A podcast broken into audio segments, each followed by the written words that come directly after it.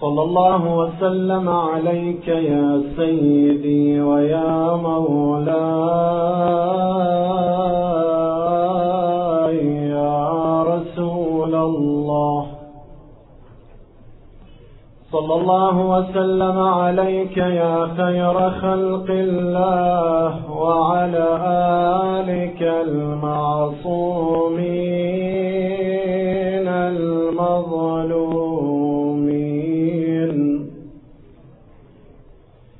لعن الله الظالمين لكم من الأولين والآخرين.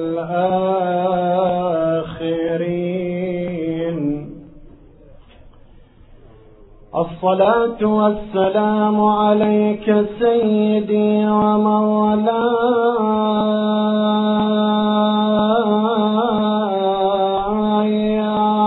أبا عبد الله. وعلى المستشهدين بين يديك. فاز من اعتصم بحبلكم وأمن من لجأ إلى حصنكم. ليتنا سادتكنا معكم. فنفوز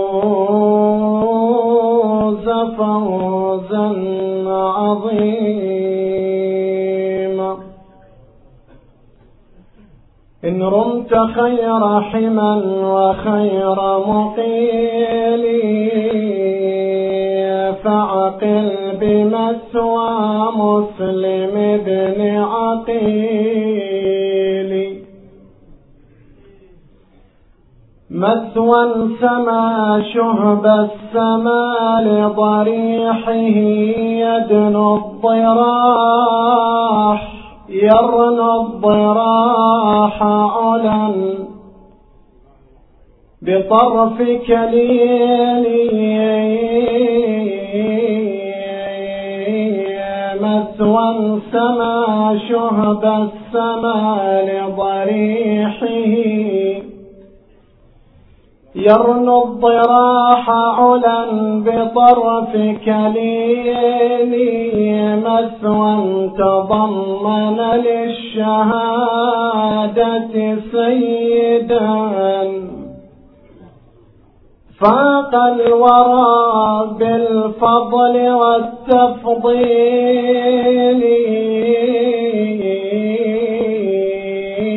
هو خيرة الله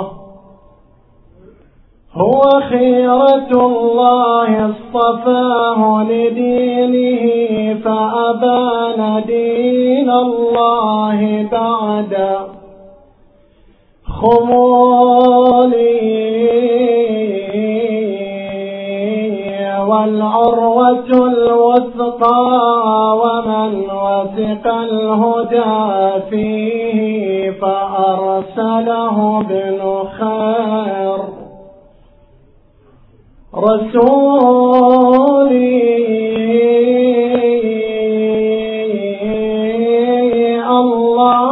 الله أكبر ما استبيح بقتله من حرمة التكبير والتهليل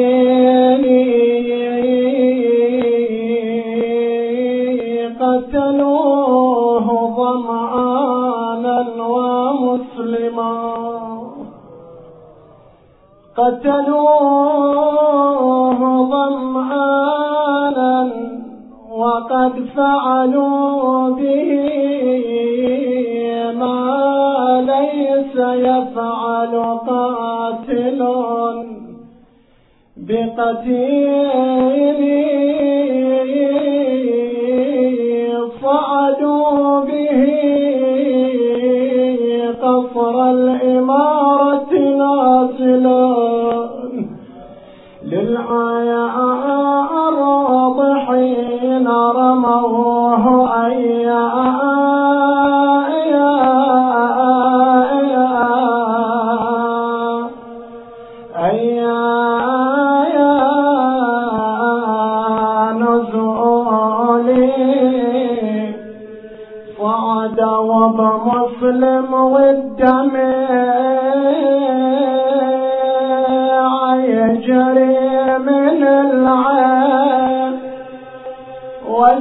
وجه بوجه للحجاز خاطبه يا حسين أنا مقتول.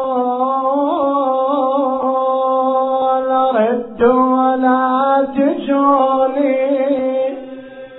خانوا أهل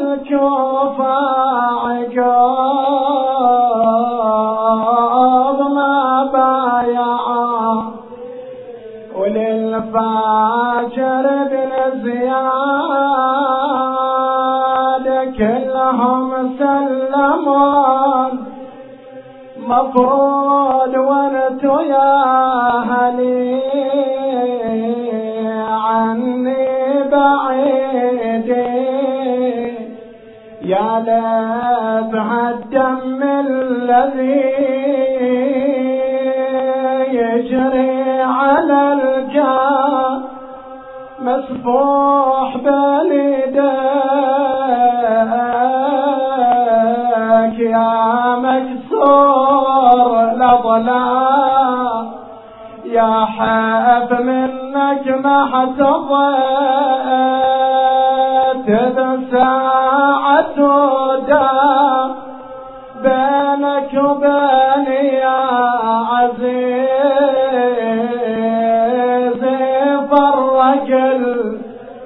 ومسلما صاح الداعي بن زياد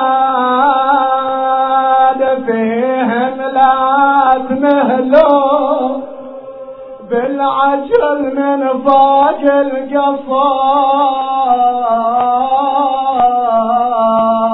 القصار للقاعد الضوء حزة وكريمة ومسلمة حزة وكريمة والجسد بالسوق سحبه بالحبل ما بين الملأ وفجعة الدين وصف الجسد من قصر الإمارة ويزيد الأرض الشام راحت له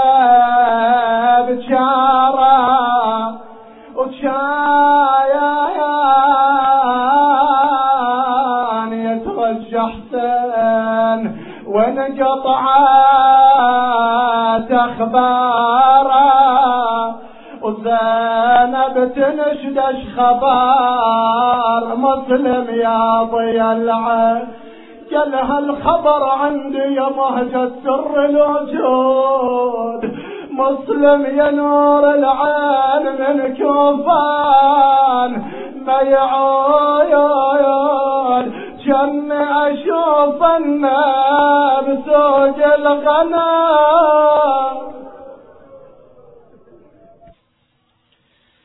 أعوذ بالله لا حول ولا قوة إلا بالله العلي العظيم. إنا لله وإنا إليه راجعون والعاقبة للمتقين. وما ربك بغافل عما يعمل الظالمون.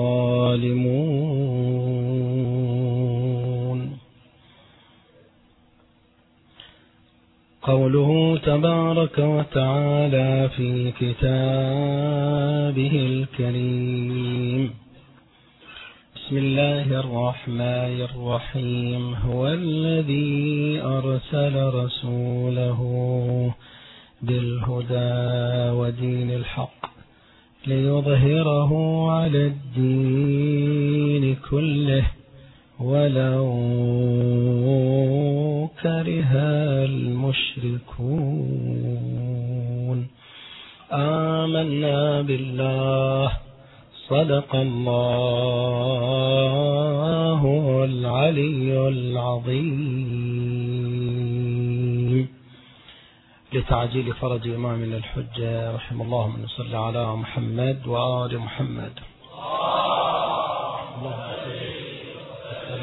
على محمد وآل محمد.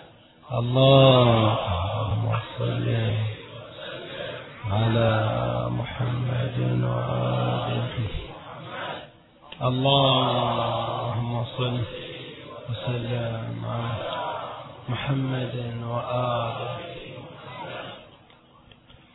حديثنا هذه الليلة إن شاء الله تعالى وبعونه وفضله عن خاتمة الأوصياء سيدنا ومولانا وإمامنا الحجة بن الحسن. صلوات الله وسلامه عليه. عن هذا الإمام العظيم الذي إذا أردنا أن نزوره نقول في زيارته السلام عليك يا خليفة الله. السلام عليك يا خليفة الله في أرضه وخليفة آبائه الماضين. والذي نقول في نهاية الزيارة السلام عليك يا نور الله الذي لا يطفأ. صلى الله عليك يا صاحب الأمر. ما هي عقيدتنا في إمامنا الحجة؟ صلوات الله وسلامه عليه. نعم. حقيقة ينبغي على كل خطيب أن يخصص للإمام الحجة عليه السلام ليلة في ليالي آه، في مثل هذه الليالي لأنه هو صاحب الأمر. وهو الذي يأخذ بثأر الإمام الحسين صلوات الله وسلامه عليه. نعم. عقيدتنا فيه سلام الله عليه أنه الإمام الثاني عشر من أئمة أهل البيت وأنه سلام الله عليه خاتمة الأوصياء. بعد لا وصية بعده هو الإمام الثاني عشر وبه ينتهي العدد. لأن العدد الذي نص عليه الرسول الكريم صلى الله عليه وآله في الروايات الكثيرة المتواترة العدد هو اثنا عشر. نعم. يحكم أو يخلف هذا الدين أو يحكم هذا الدين اثنا عشر خليفة. أو في بعض الألفاظ أمير. نعم. فالعدد الذي نص عليه الرسول الكريم صلى الله عليه وآله هو هذا وهو خاتمة هذا العدد. نعم. وعقيدتنا في أنه ولد سلام الله عليه لأن الأرض لا تخلو من إمام. ودلت على ذلك روايات كثيرة ومتواترة. الأرض لا تخلو من إمام. ولو خلت من الإمام ساعة واحدة لساخت هي ومن عليها. ويوافقنا على ولادته بعض أبناء العامة. ليس كلهم ولكن بعضهم يوافقنا على أنه ولد من أبناء العامة. كالذهبي في ثلاثة من كتبه. منهم كتابه منها سير أعلام النبلاء. في ثلاثة من كتبه الذهبي يؤكد على أن الحجة قد ولد ابن العسكري وهو الذي يقول عنه رفض أنه إمامه. النتيجة أنه ولد يعترف الذهبي بولادته. ابن حجر صاحب الصواعق المحرقة يعترف بولادته ويقول بأنه مات عنه أبوه وهو ابن خمس سنين ولكن آتاه الله الحكمة. آه ابن حجر يقول. نعم. فإذا كثير لعله آه، يبلغ عددهم إلى ثلاثين أو أكثر من الذين يوافقون على أنه قد ولد صلوات الله وسلامه عليه. وأما البشارات التي تقول بأنه سيخرج لا فكل المسلمين يقولون سيخرج في آخر الزمان نعم ويملأ الأرض قسطا وعدلا كما ملئت ظلما وجورا صلوات الله وسلامه عليه. نعم. أما الشيعة الإمامية فهم متفقون من أولهم إلى آخرهم على أنه سلام الله عليه قد ولد. في عام 255 وأكو رأي أنه 256 الاختلاف في سنة واحدة يعني. على كل حال يقطعون بأنه قد ولد وأنه سلام الله عليه هو ابن الإمام الحسن العسكري بلا شك ولا ريب. هذه عقيدتنا. نعم. ونمتلك على هذا الاعتقاد كسند لاعتقادنا نمتلك عدة أدلة وروايات. نعم. بإمكانك أن تراجع الكتب المؤلفة ككتاب منتخب الأثر. خوش كتاب هذا. منتخب الأثر لعالم مجتهد فقيه مرجع معاصر وهو الشيخ الصافي. الله يحفظه. هذا الكتاب طبع مؤخرا في ثلاث مجلدات. يذكر الروايات ويعدد الروايات التي تتحدث عن الإمام الحجة صلوات الله وسلامه عليه وتبلغ الآلاف تبلغ الآلاف. نعم. الروايات التي تقول مثلا بأنه مثلا الإمام بأنه التاسع من ولد الإمام الحسين مثلا أكثر من مئة رواية. الروايات التي تقول بأنه مثلا السادس من ولد الإمام الصادق أو الخامس من ولد الإمام مثلا الكاظم سلام الله عليه. ها بهذه العناوين أو الروايات التي تقول أنه ابن الإمام الحسن العسكري سلام الله عليه. نعم أيضا أكثر من من من مئة رواية. ولذا لا يصغى للتشكيك. بعضهم يقول لا مو هو مو ابن الإمام الحسن العسكري. بعض أخواننا أبناء العامة. وجوابنا جوابنا بأنه هاي الرواية ضعيفة السند يعني لا يؤخذ بها اللي تقول بأنه من غير الإمام الحسن العسكري سلام الله عليه مضافا إلى أنها تعارضها مئات الروايات مئاتها. نعم ولا شك أن الخبر الضعيف أو حتى لو كان صحيح إذا عورض بأخبار كثيرة وقطعية لا يؤخذ بهذا الخبر. نعم. وأرشدك إلى مطالعة هذا الكتاب العظيم كتاب منتخب الأثر للشيخ الصافي. رح الله يعني نسأل الله تعالى أن يحفظه وأن يتقبل منه هذا العمل. إذا لا شك في كونه صلوات الله وسلامه عليه نعم مولودا.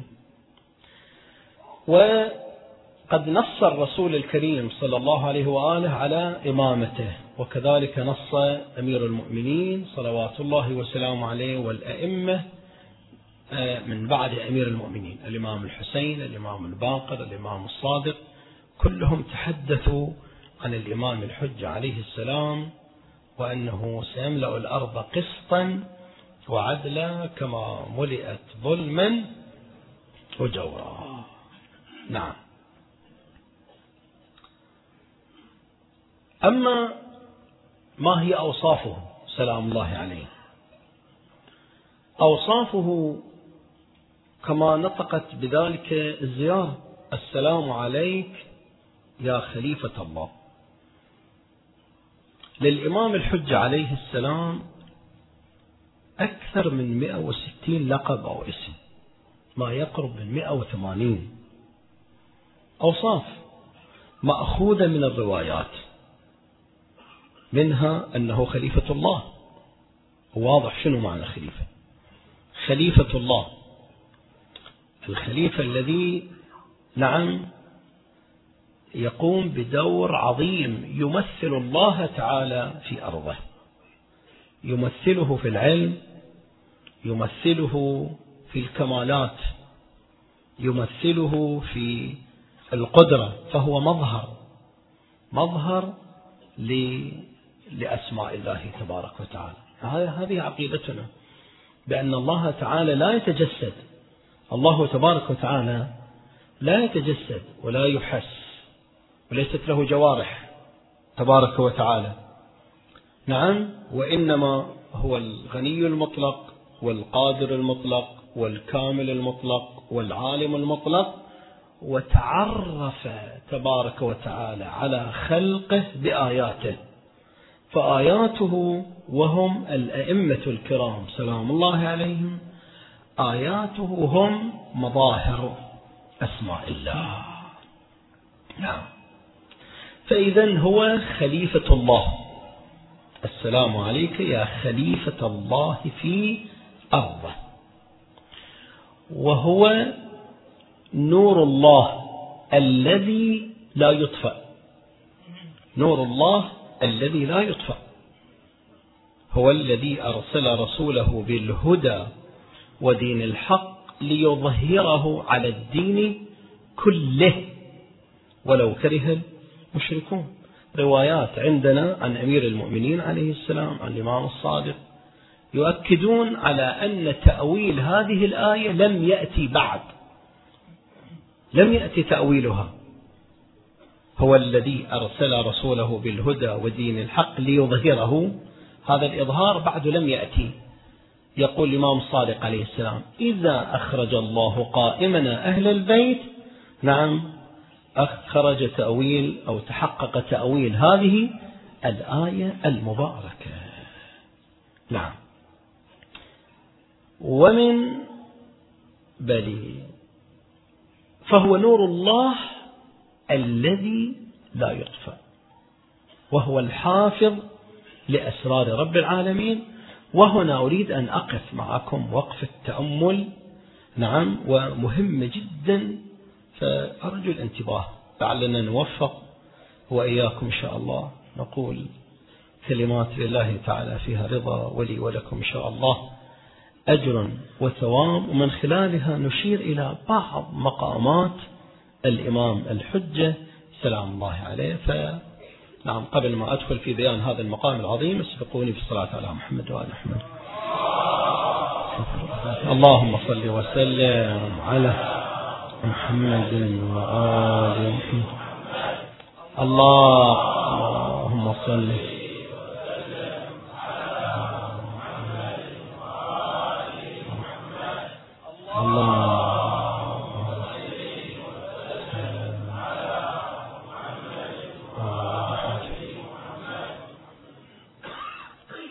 يجب أن نعرف الإمام. من هو الإمام؟ من مات ولم يعرف؟ إمام زمانه مات ميتة جاهلية. لكن هذه المعرفة التي تحافظ على إسلامي وعلى ديني وتصح صلاتي يكفي فيها أن يعرف أنه الإمام الحجة ابن الحسن الثاني عشر المفترض الطاعة الكامل المعصوم. خلاص. كل من يعتقد من رجل من امرأة بهالعقيدة البسيطة إمامك من؟ صاحب العصر والزمان. ما هي أوصافه؟ معصوم مفترض الطاعة. الله فرض علينا طاعته. الله جعله إماما. هذا كافي. هذا يجعلني شيعيا. أما الشك في ولادته يخرجك عن التشيع. الشك في كونه معصوما سلام الله عليه أيضا يخرجك عن بل عن التشيع. زين؟ الشك في كونه تجب طاعته أم لا أيضا يخرجك عن التشيع. إذا اللي حافظ على تشيعك المعتقدات البسيطة.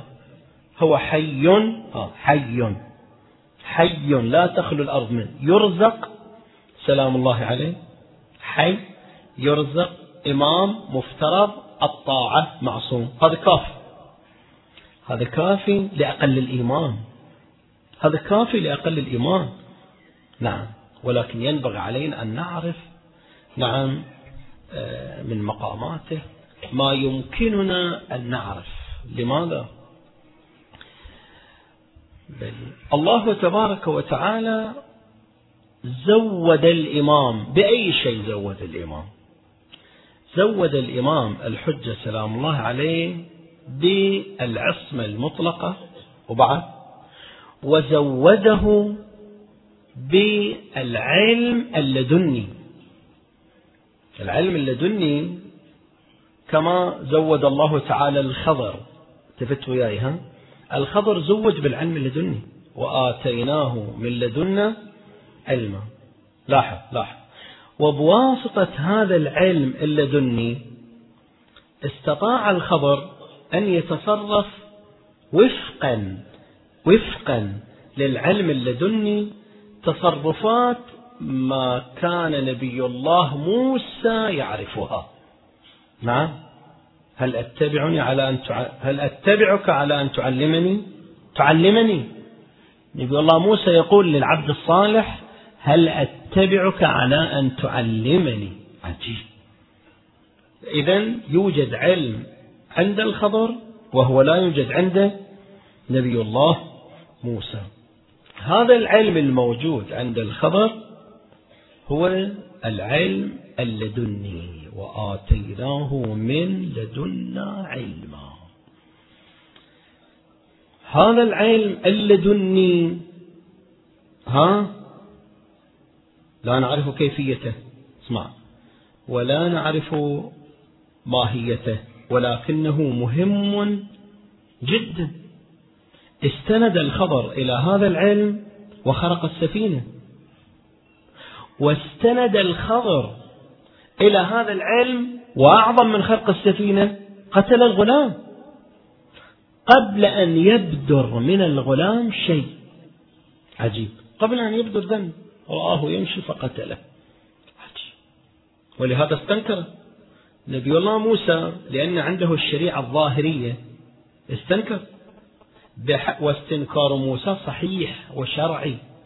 بحسب موازين الشريعة الظاهرية هذا القتل للغلام خطأ. لا يجوز ولكن الخبر لا يعمل بموازين الشريعة الظاهرية وإنما كان يعمل بموازين العلم اللدني. والعلم اللدني له مقتضيات وله آثار غير آثار بل العلم الظاهري المستند إلى الشريعة الظاهرة. ثم أن الخبر بين لنبي الله موسى قال سأنبئك بتأويل ما لم تحط به. عندي تأويل عندي تفسير لأفعالي تتوافق مع العلم اللدني. أما الغلام كذا الغلام كذا.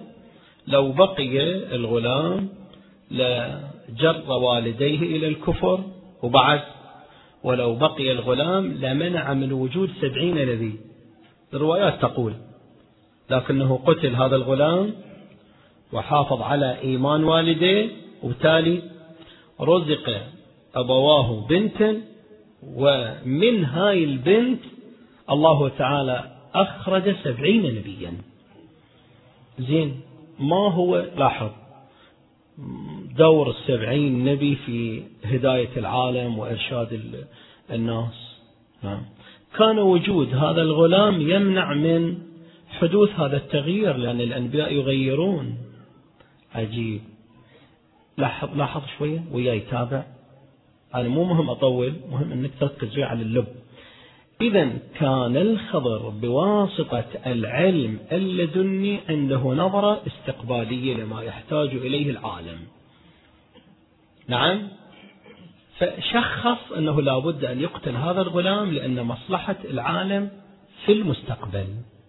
تحتاج أن يقتل الغلام الآن. فالنظرة للتغيرات وما يجري وما يحتاج إليه الناس وما اسمعني ها وما يحتاج إليه الناس في المستقبل هذه النظرة لا تتأتى من العلم الظاهر. وإنما تتأتى من وين؟ من العلم اللدني. ولهذا أعمل الطاقات اللي عنده واستخدم العلم اللدني وقتله وقتل القرآن يقول هذا مو وقتل الغلام وبنى الحائط وكسر السفينة وخرقها. خوش. من بعد هالمقدمة التفت لي. اليوم العالم اليوم العالم يطالبنا بالتغيير ها في كل شيء. يقول لك العالم متغير. نعم العالم متغير والعالم متطور. بل شريعة عيسى نسخت شريعة موسى وبينهم قول ألف سنة. مو شريعة موسى نسخت الشرائع اللي قبلها. فلماذا لا يأتي ناسخ لهذه الشريعة؟ إخواني أخواتي اسمعوني زين رحم الله والديكم. هذا الإشكال قاعد يطرح في البالتوت في الإنترنت القنوات الفضائية. فأين الجواب؟ يلا. لابد أن نجيب عليه نحن كمسلمين. لابد أن نجيب. حينما يطرح علي المثقف يقول لي العالم كله قاعد يتغير. في حركة وفي تغيير. و وال و ومتطلبات هذا العصر كثيرة. والله أعلم متطلبات العصر الذي سيأتي بعد ألف سنة أكثر من متطلبات هذا العصر. صحيح أم لا؟ فإذا كان الفترة بين موسى وعيسى الوجيزة هذه ألف سنة أكثر أقل؟ اقتضت أن الله يغير شريعة ويأتي بشريعة جديدة. لماذا نبقى نحن على هذه الشريعة ألفين سنة ثلاثة آلاف سنة؟ الله أعلم متى يوم القيامة؟ من يدري. واقعا من يدري. أكو بعضهم يقول لك لعل الحج يطلع بكرة. ما تدري. صح يحتمل بكرة. لكن سيد الإمام وغيره يكون نظرية ثانية يقول لعله بعد خمسة آلاف سنة. ما تدري.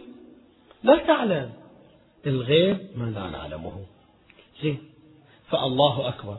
الله هذه الآن معطيات الشريعة هل بإمكانها أن تلبي حاجات الإنسان الذي سيأتي بعد خمسة آلاف سنة؟ هذا واضح الكلام؟ لهذا الفكر الماني بألبسة مختلفة. ها؟ بعدة ألبسة يحاول أن يبث شبهاته ويحاول أن يفصل الدين عن الحياة. إيه.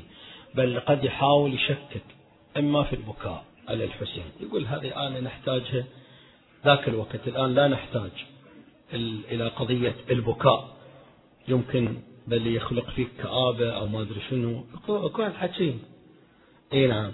وأيضا بعضهم يقول حتى للصلاة أو للحج ما نحتاج نعم. هي الجرأة يعني ذات مراتب. بعضهم فقط يجرأ على البكاء يحكي وبعضهم لا على الصلاة يحكي على الحج يحكي. بعضهم على مثلا القيادات الإسلامية يحكي وهكذا. كل ناتج من شنو؟ أنه اسمعني أن هالمحصول اللي عندك ما يغطي حاجات الإنسان؟ اليوم الإنسان أصبح ناضج خلاص هو يفتهم ويستطيع أن يحل مشاكله. غير الإنسان اللي قبل ألف سنة. واضح؟ نحن ماذا نقول له اسمعني نحن نقول لهم إن الله تبارك وتعالى ضرب لكم في القرآن مثلا وهو موسى والخط فموسى عنده علم الشريعة بل الظاهرية.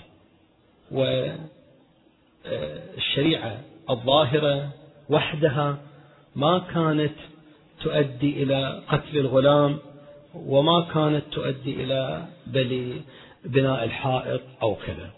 زين؟ فالشريعة الظاهرية وحدها ما كانت كافية لأنه لو كانت وحدها لما قتل الغلام ولا حرم الناس من سبعين نبي ولا حرم الناس من كذا وكذا لكن أوجد الله الخطر ليعمل.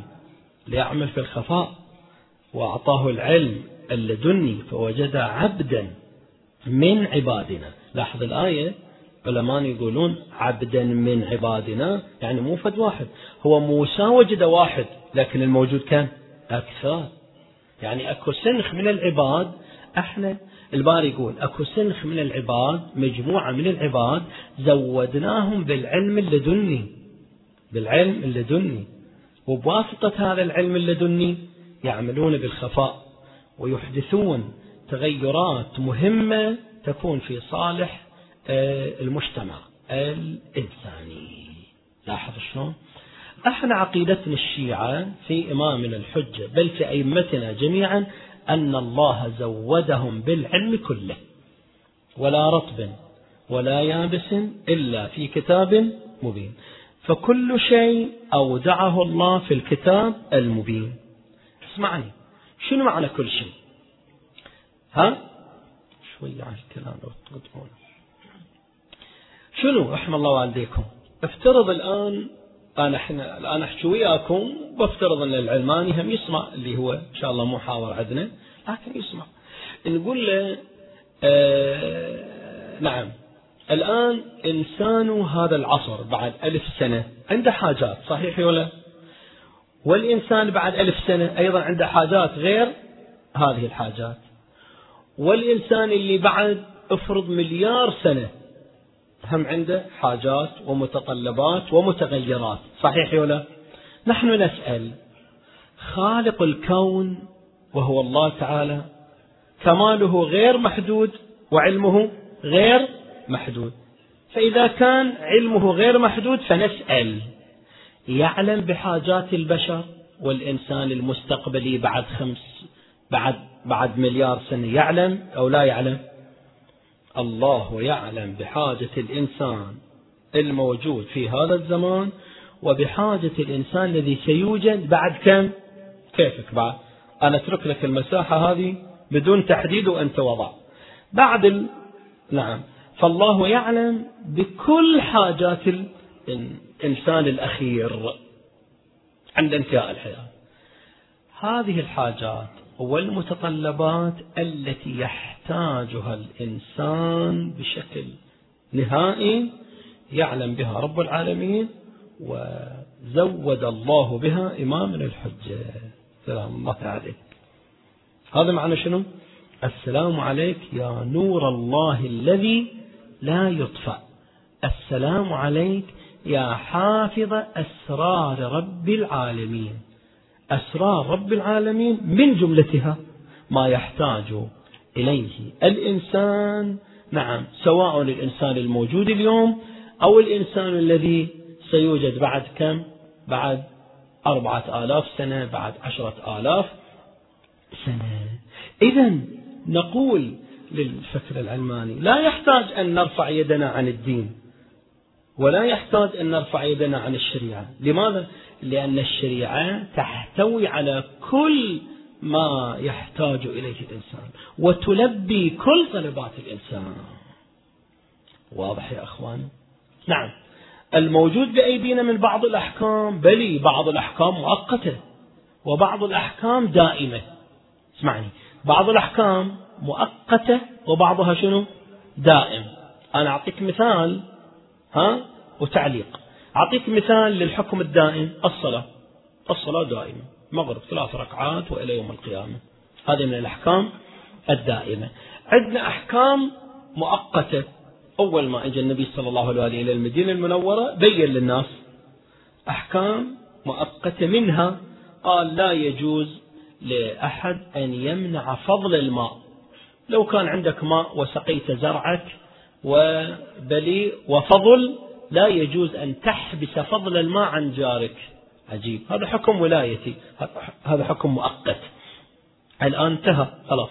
يجوز لي أن أن أحتفظ بفضل الماء حتى لو مات الزرع صاحبي وجاري. يجوز. ما علي إثم. لاحظ شلون؟ لأن ذاك الحكم كان استثنائي. زين.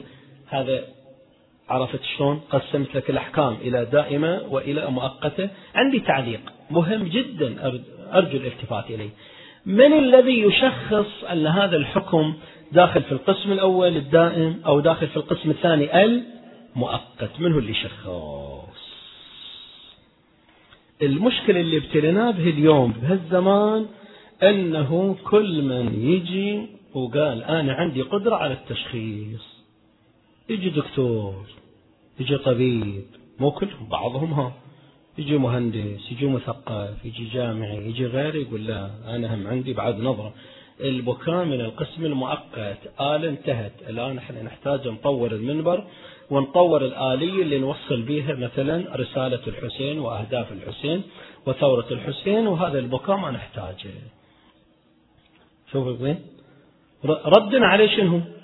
نقول إحنا نقبل. أن الأحكام اللي جاء بها النبي صلى الله عليه وآله تنقسم إلى قسمين أحكام دائمة وأحكام شنو؟ مؤقتة. بس من قبل منك أنك تشخص أنت بأنه تقول مثلا البكاء من هذا القسم أو البكاء من حتى ما نقبل منك أن تقول بأن البكاء من القسم الدائم. ما نقبل منك شيء. لماذا؟ لأنك لست من ذوي الاختصاص. أنت مو أهل خبرة أنت طبيب.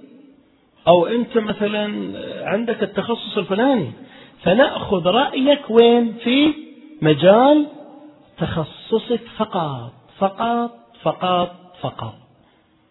واضح يا أخواني؟ إذا هذا نصيحتي لنفسي أنه أنا لا أدخل في مجال آخر غير مجال مثلا آه، تخصصي. ولو دخلت في غير مجال تخصصي لعبتم علي لو أعطيتكم وصفة طبية لا تقبلون مني. لو قلت لكم أنا قرأت في الكتب الطبية وأظن أن هذا المرض نعم هو هذا العلاج. ما تقبلون مني الشيخنا تقول الشيخنا هذا مو شغلك. أرجوك مو شغلك. روح صاد على المنبر روح ادرس زين. هذا مو شغلك. كذلك الطبيب لا يحق نعم يحق له أن ينقل الفتوى بلي يتعلمه وينقلها. ماكو مانع. أما أن يعطي رأيا أو ينفعل في القضية لا ليس من حقه. هذا كلامي لمن؟ للطبيب. بعدين كلامي لكم. كلامي لكم أنه ينبغي للمجتمع أيضا أنه لو رأى شخصا يتحدث في غير اختصاصه. أنا أبدأ بطلاب العلم. أنا لو رأيتموني أتحدث في مجال غير مجال اختصاصي لا تقبلوا مني. نعم. الآن لو أعطيكم رأي من آرائي يقول لا أولا شيخنا إحنا لا ندري انك من أهل الخبرة أم لا لا أنا أقول لك أنا مو أهل الخبرة. زين؟ أنا قاعد أقول لك. وثانيا إذا افترضنا أنك أنت من أهل الخبرة زين فنحن لا نتبعك عندنا مراجع. أنا لما أسمع منكم هالكلام أحترم نفسي. والله. لكن إذا ما أسمع منكم هالكلام بالعكس أقول شيء من آرائي الشخصية وأنزل وتقبلون إيدي وتقبلون رأسي يقول والله خوش خوش مجتمع حصلنا وخوش سوق حصلنا. ها؟ وبعد كل ما عندي بعد من أفكار وآراء شخصية ليت الجاية أطرحها وليت عاشر أكثر بعد أطرحها. لكن إذا أشوفكم تحاسبوني تقولون فقط تتكلم في مجال اختصاصك إن كنت من لا لا لا حتى لو كنت من أهل الخبرة لا نريد منك أن تنقل لهذا المجتمع إلا آراء مراجعهم ومن يقلدوا له كذلك لا تقبل من الطبيب. كذلك لا تقبل من المثقف.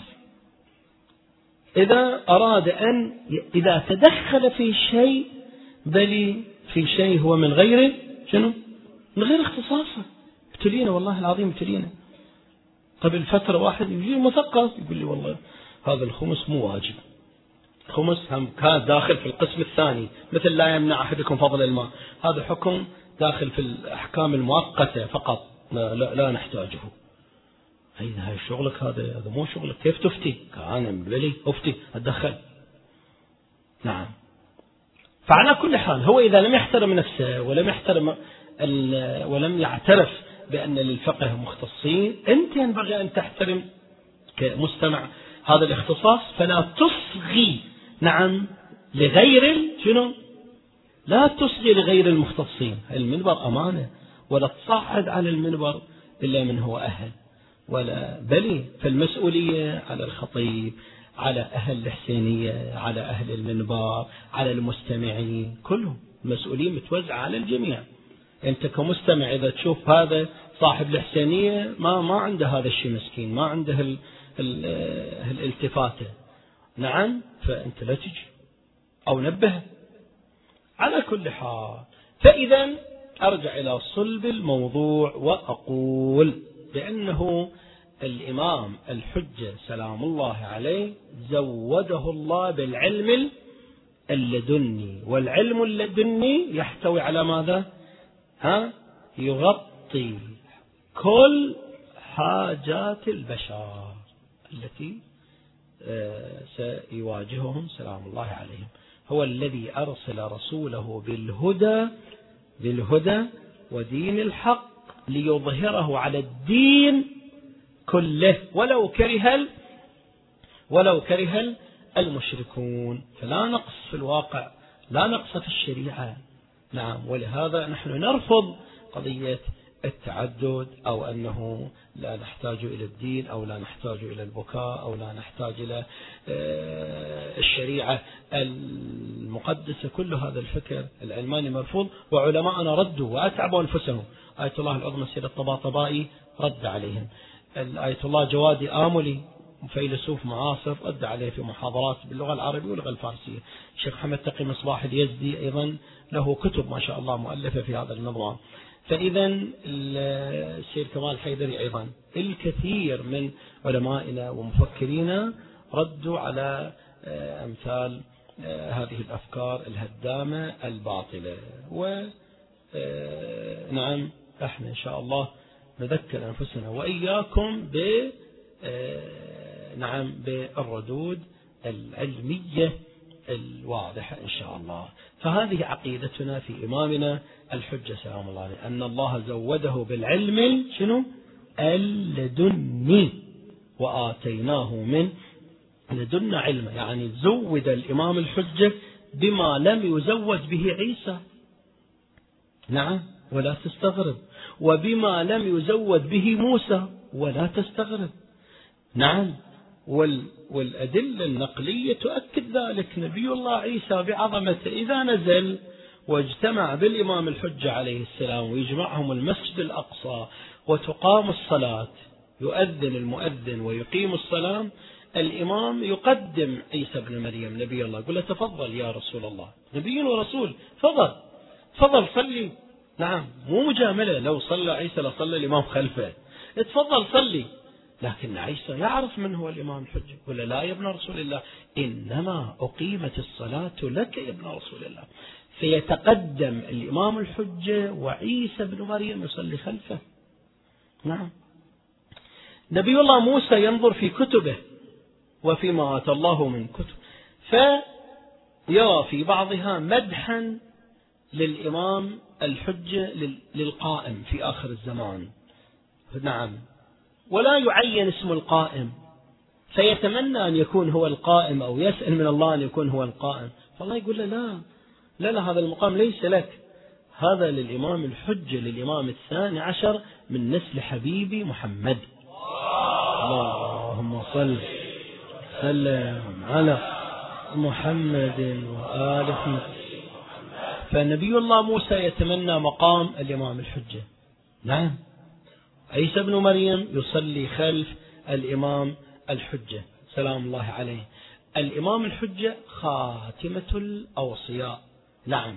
كل الكمالات التي بل اجتمعت في الأنبياء أو تفرقت في الأنبياء واجتمعت في رسول الله صلى الله عليه وآله ورثها الإمام الحجة صلوات الله وسلامه عليه. السلام عليك يا خليفة الله في أرضه. نعم. وهو سفير الله. إحنا الليلة باسم مسلم بن عقيل سلام الله عليه. مسلم بن عقيل سفير الحسين. مسلم بن عقيل رجل عالم سيد فاضل يعني ما يستاهل ومضحي وشهيد وكذا لكنه نائب يعني نائب خاص. كأنه عندي نيابة عامة وعندي نيابة شنو؟ خاصة. نائب العام يعني مراجعنا الكرام. هاي نائب عام. كالسيد الخوئي والطوسي والسيد السستاني الله يحفظه والتبريزي. هذا نائب عام. مسلم نائب خاص أيضا يقوم بهالمهمة السياسية والتبليغية والإرشادية والكذا. الإمام الحجة هو من؟ هو السفير الله. رسول الله. رسول من؟ يعني رسول رسول الله صلى الله عليه وآله. خليفة الله. حتى لا أحد توهم يقول إحنا نقول بعد أنه نبي. هو ليس نبي. نعم هو ابن الرسول ابن النبي صلى الله عليه وآله ابن الإمام العسكري سلام الله عليه. هو إمام وهو وصي لكنه خاتم الأوصياء صلوات الله وسلامه عليه. يملأ الأرض قسطا وعدلا كما ملئت ظلما وجورا. واضح إن شاء الله. خب كيف نرتبط بالإمام الحجة؟ الارتباط بالإمام الحجة سلام الله عليه يتم عبر التمسك بمشروع الإمام الحجة ونهج الإمام الحجة ومشروع الإمام الحجة هو المرجعية. نعم؟ هو الذي قال سلام الله عليه. وأما الحوادث الواقعة فارجعوا فيها إلى رواة أحاديثنا فإنهم حجتي عليكم وأنا حجة الله. فإذا أردت التمسك بالإمام فعليك أن بل تتمسك بالمراجع. العظام حقيقة وعليك أن بل تتعب نفسك وتختار المرجع الذي اجتمعت فيه المواصفات المطلوبة شرعا والتي يحددها لك أهل الخبرة وأهل التقوى. نعم فإذا اكتملت عندك البينة الشرعية وقلدت هذا المرجع عن طريقه أنت تتصل بالإمام الحجة. صلوات الله وسلامه عليه. نعم. نعم.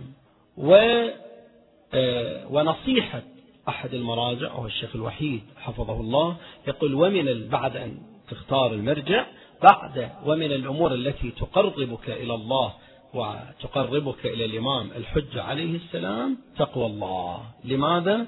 لأن الإمام الحجة هو كتاب الله الناطق والتقوى هي هدى للمتقين.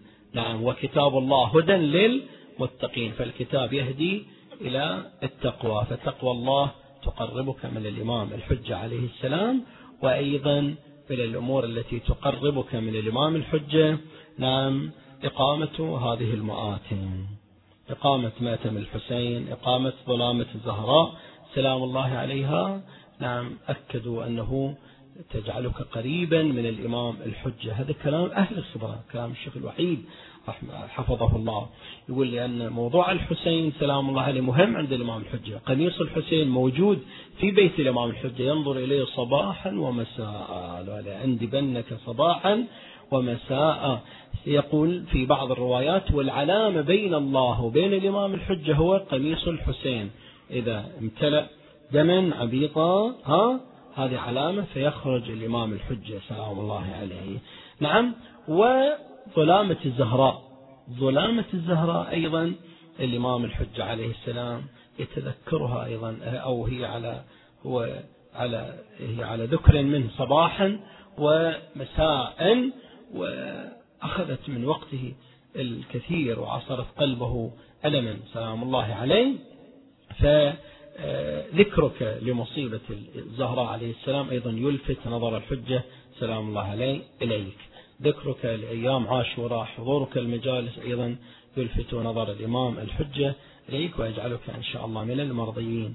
أن تداوم على قراءة دعاء الندبة نعم يوم الجمعة في الأعياد. أن تداوم على هذا الدعاء اللهم عرفني نفسك. هذا من الأدعية اللي ذكرناها البارحة والمروية بسند صحيح عن زرارة عن الإمام الصادق صلوات الله وسلامه عليه. ثبتنا الله وإياكم. إذا للإمام الحجة السفارة الإلهية الكبيرة المطلقة صلوات الله وسلامه عليه. ولسيدنا مسلم بن عقيل. نعم سلام الله عليه. السفارة الخاصة. لكن عن المعصوم فالفرق أن مسلم سفير المعصوم. نعم في زمن محدود وفي أرض محدودة في الكوفة مو الوكيل المطلق. في الكوفة إلى أهل الكوفة وفي هذه الفترة. أما الإمام الحجة لا مطلق. مراجعنا شنو؟ نائب عام بنسميه من سمي نائب خاص. نسميه نائب عام وضمن آه ضوابط. وكما يشترط في الإمام شروط يشترط في السفير الخاص شروط يشترط أيضا في النائب العام أيضا آه، شروط ومواصفات آه، والمواصفات للسفارة الخاصة متجسدة في مسلم. ابن عقيل سلام الله عليه. ولذا قال الحسين إني باعث إليكم أخي. وثقتي والمفضل عندي من أهل بيتي مسلم بن عقيل فاسمعوا له وأطيعوا. زوده بهذا الكتاب ساعدونا بعدها. خلينا ننتقل إلى المصيبة. يستاهل مسلم بن عقيل. بطل مؤمن تقي ورع شهيد مجاهد. يقول عنه الرسول في بعض الروايات لعقيل إني أحبك أو لأبي طالب حبين وحب آخر شنو؟ لأنه يخرج من صلب عقيل ولد اللي هو مسلم يقتل في نصرة ولدي الحسين تجري عليه دموع المؤمنين. فكأنه يفهم من هذا الحديث علامة أن العين الباكي على مسلم إن شاء الله عين مؤمنة. أيوا سيداه ومسلماه يأتي مسلم إلى الكوفة ويعرض كتاب الحسين ويبايعون حتى بلغ عددهم الآلاف. ولكن حب الدنيا والخوف من الموت آه حب الدنيا رأس كل خطيئة. لما جاءهم ابن زياد وخوفهم وطمعهم تركوا بيعة الحسين وغدروا بمسلم حتى جاء الليل وصلى بأصحابه. بمن بقي من أصحابه صلى صلاة المغرب. وما أن فرغ من الصلاة والتفت حتى أنه لم ير منهم واحدا. وبقي مسلم وحيدا فريدا خرج من المسجد يتلفت لا يهتدي الطريق. آه حتى وقف على باب امرأة يقال لها طوعة لا يعرفها لكنه احتاج إلى الماء طلب منها شربة من الماء أعطته ولكن لاحظت أن الرجل لم لم يتحرك. لم يزل باقيا على باب بيتها. قالت له أنا امرأة غريبة أو امرأة أجنبية لا يحل لك الوقوف على باب داري. عرفها أنها مسلم لأنها لاحظت فيه علامات الشهامة والهيبة والوقار. وقال لها هل تجيرين هذه الليلة لعلي أكافئك يوم القيامة؟ من هذا الذي يعد بالشفاعة؟ قالت لعلك مسلم. وسيداه ومسلما. مسلم وقف ينباب طاعة يدير الأفكار. خجلان راس منكسة والدمع نثار طاعة تقلش حاجتك من وقفتك هاي. قالها وهو مغبون يخفي الصوت بهداي. عطشان أنا بالله وطلعي لي شوي ماي. جابت الماي وشرب منه وظل محتار. الله العين الباكي على مسلم عين مؤمنة. قالت شربت الماي لا توقف على الباب قالت شربت الماي لا توقف على الباب. عيب على مثلك وقفتك ببيوت الأجناب. جنك جليل وشوفتك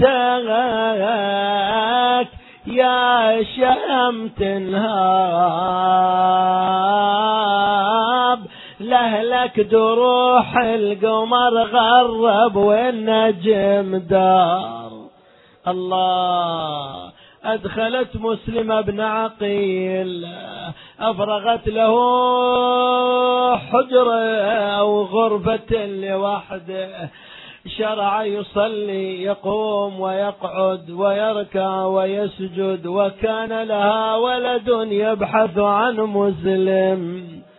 رأى أمه تتردد وتكثر من الدخول في تلك الحجرة. سألا أخذت عليه العهود والمواثيق وأخبرته وسر الملعون بذلك سرورا. وما انطلع الفجر حتى خرج اللعين وأخبر ابن زياد وقال إن أمه تجير الأعداء. عظم الله أجوركم. أما مسلم تقول طوع دخلت عليه. قلت له سيدي ما رأيتك نمت البارحة؟ قال بلى. هومت عيناي بالنوم قليلا رأيت عمي أمير المؤمنين رأيت رسول الله يقولون لي عجل إنا إليك مشتاقون. قال وتأويل رؤياي أني أستشهد هذا اليوم. يا مؤمنون عظم الله أجوركم. وإذا به يسمع قعقعة اللجم واصطكاك الأسنة وإذا بالقوم هجموا عليه وهو في الدار قال طوعا ناوليني سيفي ولامة حرمي أخذ السيف قاتلهم أخرجهم من الدار تكاثروا عليه قلب الميمن على الميسرة. والميسر على الميمنة واشتركوا في قتله حتى النساء. صعدنا على السطح أخذنا الخرق أشعلنا فيها النار. رميناها على مسلم حتى احترقت عمامته. وسيدا وهو يقول أقسمت لا أقتل إلا حرا. وإن رأيت الموت شيئا نكرا أخاف أن أخدع وغرا. تكاثروا عليه وطلبوا المزيد ومدوهم بالخيل والرجال. تقول بعض الروايات وحفروا له حفيرا وفروا من بين يديه. وبينما هو يقاتل إذ وقع مسلم في الحفيرة أيوا سيداه ومسلما علاه رجل يقال له بكر بالسيف وضربه على شفته. فأطارها فدمعت عين مسلم. قال ما لنفسي بكيت وإنما بكيت لأهلي المقبلين. أوثقوه كتافا أخذوه إلى ابن زياد وطوعة تقول اتركوا لي ضيفي يا عظمها يا خجلتي بك قالوا يتركونك كان لفت قلبي وداويك كان سلمت من كيدهم سلم على حسين. صاحت يا مسلم يا عظمها خجلتي بيك اش بيدي وأنا حرمة وضعيفة ما أقدر أحميك. لو كان الدواء قلبي لفت قلبي وداويك كان سلمت من كيدهم سلم على. قالها يا طاع اليوم ما تحصل سلامة. أوصيك كان بهالبلايا يد مرة ويتامه قولي ترى مسلم يبلغكم. سلامة وأجرك على الله والنبي سيد الكون.